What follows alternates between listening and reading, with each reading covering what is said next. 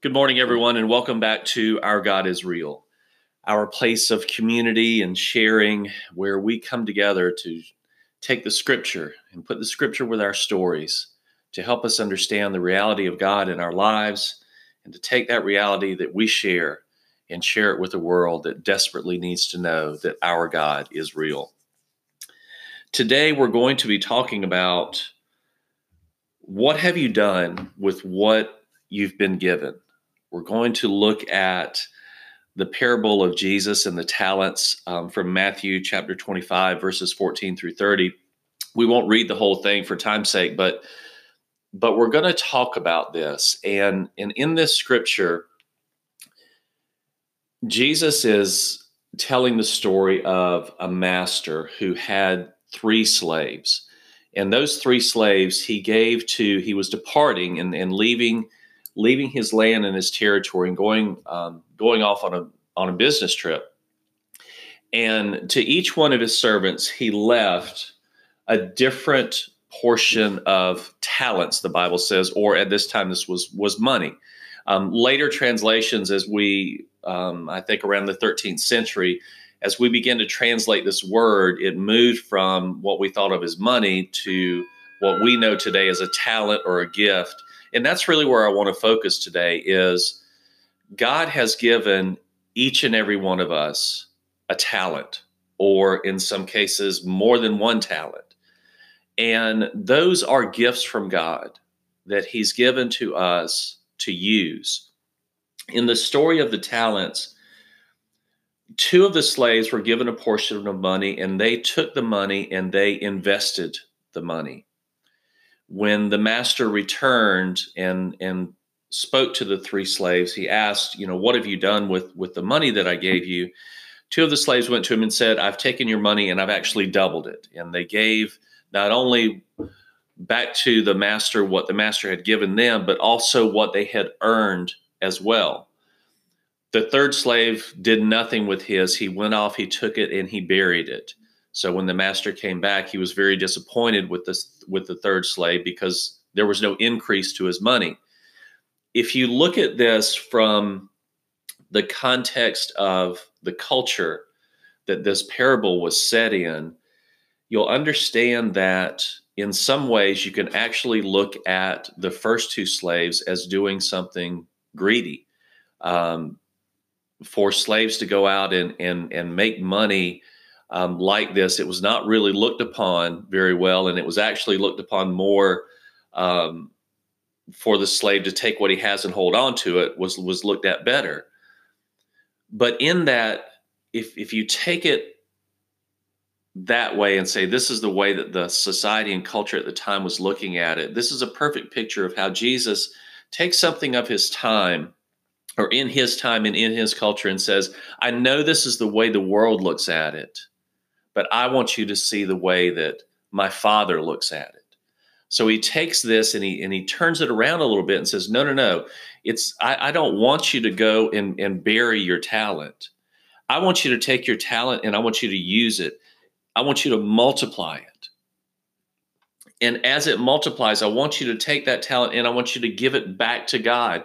If you give back unto God, He will take that talent that you have and greatly increase it.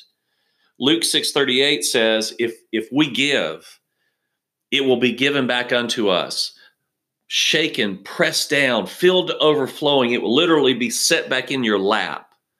So every investment that we make in in the talent that God has given us as we give that talent back to God he takes it and just increases it exponentially and then turns around and gives it back to us so that then we can actually begin to do even more with the talents that we've been given.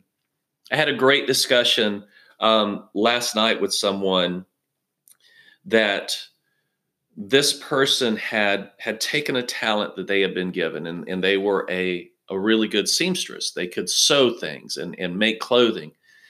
And they started off just doing their task right? Making the clothes for some people that that really couldn't afford the clothes or that that needed these clothes as this person began to make this clothes a ministry began to develop because the people that she was making the clothes for were going through some things in their lives. They were suffering through addictions and abuse and all these other kind of things. Well, as the ministry began to unfold, the next thing that progresses in this is that this lady, this person moves from making the clothes for these people to ministering to them. When she's when she returns the clothes over to him and she gives the clothes back to him she begins to minister to them and talk to them about the love of jesus. The next thing you know this person actually now has a shelter or a halfway house for these people that are going through struggles with addictions and abuse and all of these sorts of things and now from a small thing from one talent of sewing that this person did and used and gave back to God and said, Take my talent and use it as you will. Now God has taken that and He has pressed it down, He's shaken it, and He's placed back into her lap a ministry. We all have a ministry. Okay. We we think so many times that that it's up to the preacher or it's it's up to the Sunday school teacher or the youth leader. It's up to us, y'all. We are the ministers.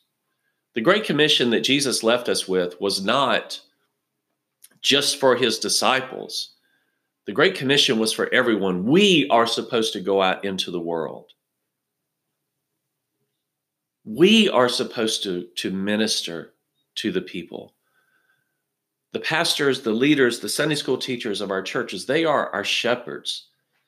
But all the responsibility for ministering to this world that is in dire need of ministry doesn't fall on them, it, it falls on us. And we have to remember that. Look at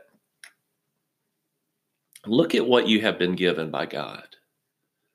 I've been given by God an, an understanding, a talent to understand His Word, and to to speak, to write.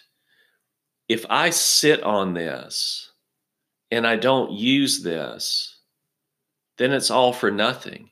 In the story of, of the five talents, Jesus even said that the one, the, the slave that did nothing, would be cast out into the outer darkness where there's eh, the bible says where there's weeping and gnashing of teeth. In other words cast into hell.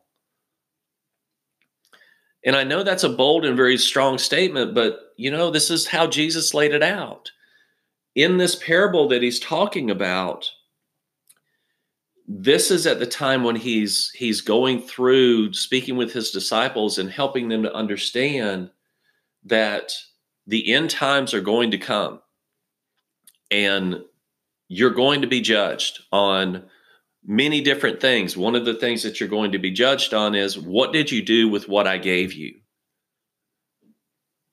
Did you take it and did you multiply it or did you just sit it, go out and bury it? You know, it, it wasn't even like the, the, the last slave didn't even take it and go at, at least put it in the bank so it could could draw a little bit of interest. And we know today that that you know savings accounts don't draw a whole lot of interest but at least they draw something right? So at least there would have been some sort of investment rather than just going out and burying it. If you take your talent that god has given you and you bury it not only are you hurting your investment that god has given you but you could be damaging others. The bible says that all things work together for good to them who are in Christ Jesus. That phrase, all things there, doesn't just mean stuff. Okay, when you divine that down and you really pull out the Greek meaning in that word, it's a phrase and it means all things, everything, all people, even. So, what it's saying is that God has a plan to take every good thing that we all have if we follow after Jesus Christ, he's going to take all that all the talents that we all have and bring them all together and make one beautiful masterpiece out of all this. But if we sit on our talent, if we take our talent and bury it in the sand somewhere and just walk away from it and forget about it, how can it ever be used? How can we ever give it back In that final day, when we stand before Jesus at the judgment, and Jesus says, Here's all the stuff that I give you, that I gave you. What did you do with it?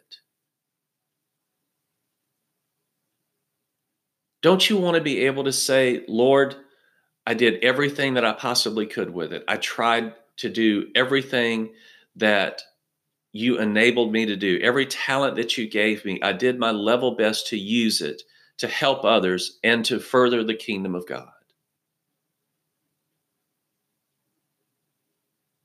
I surely don't want to have to say, you know, Jesus, I thought it was so important that I just took it and I just put it over here and I just buried it because I didn't want anything to happen to it. It is a risk, y'all, that we take. That when we put our talent out there, we we risk people making fun of us. We we risk failing. But if we never put it out there, we also while we have that risk, we will we never get to enjoy its growth. We never get to enjoy the success of it.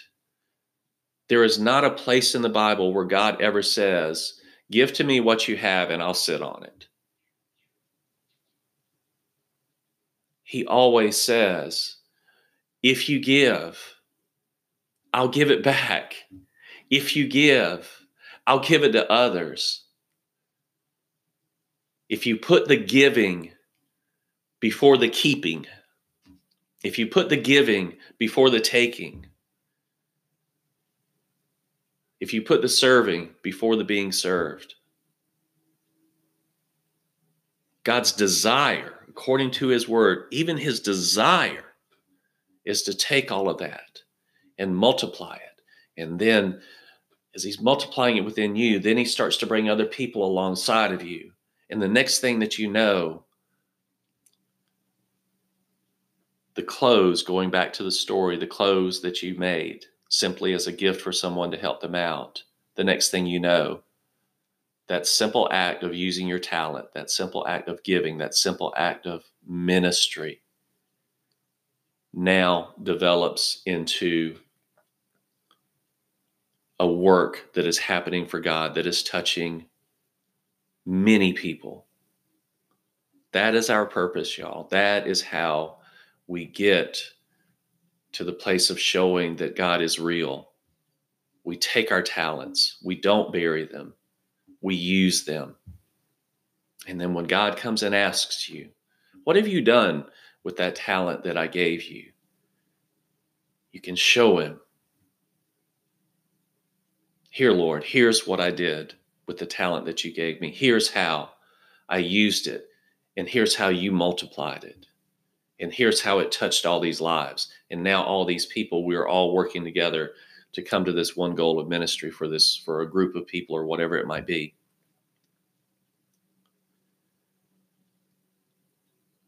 Father i thank you for the word of god today. I thank you for the talents lord that you have given us. I thank you that you are not selfish with your gifts towards us Help us not to be selfish with what you've given us. Help us to desire, Lord, to share our gifts. As always, Father, I pray wherever there is strife or struggle today, you bring peace, clarity. Wherever there is darkness, you bring the light of Jesus. I pray all this in your name, Jesus. Amen. Thank you all for joining today. I hope you have a wonderful day, and we'll see you next time. Take care.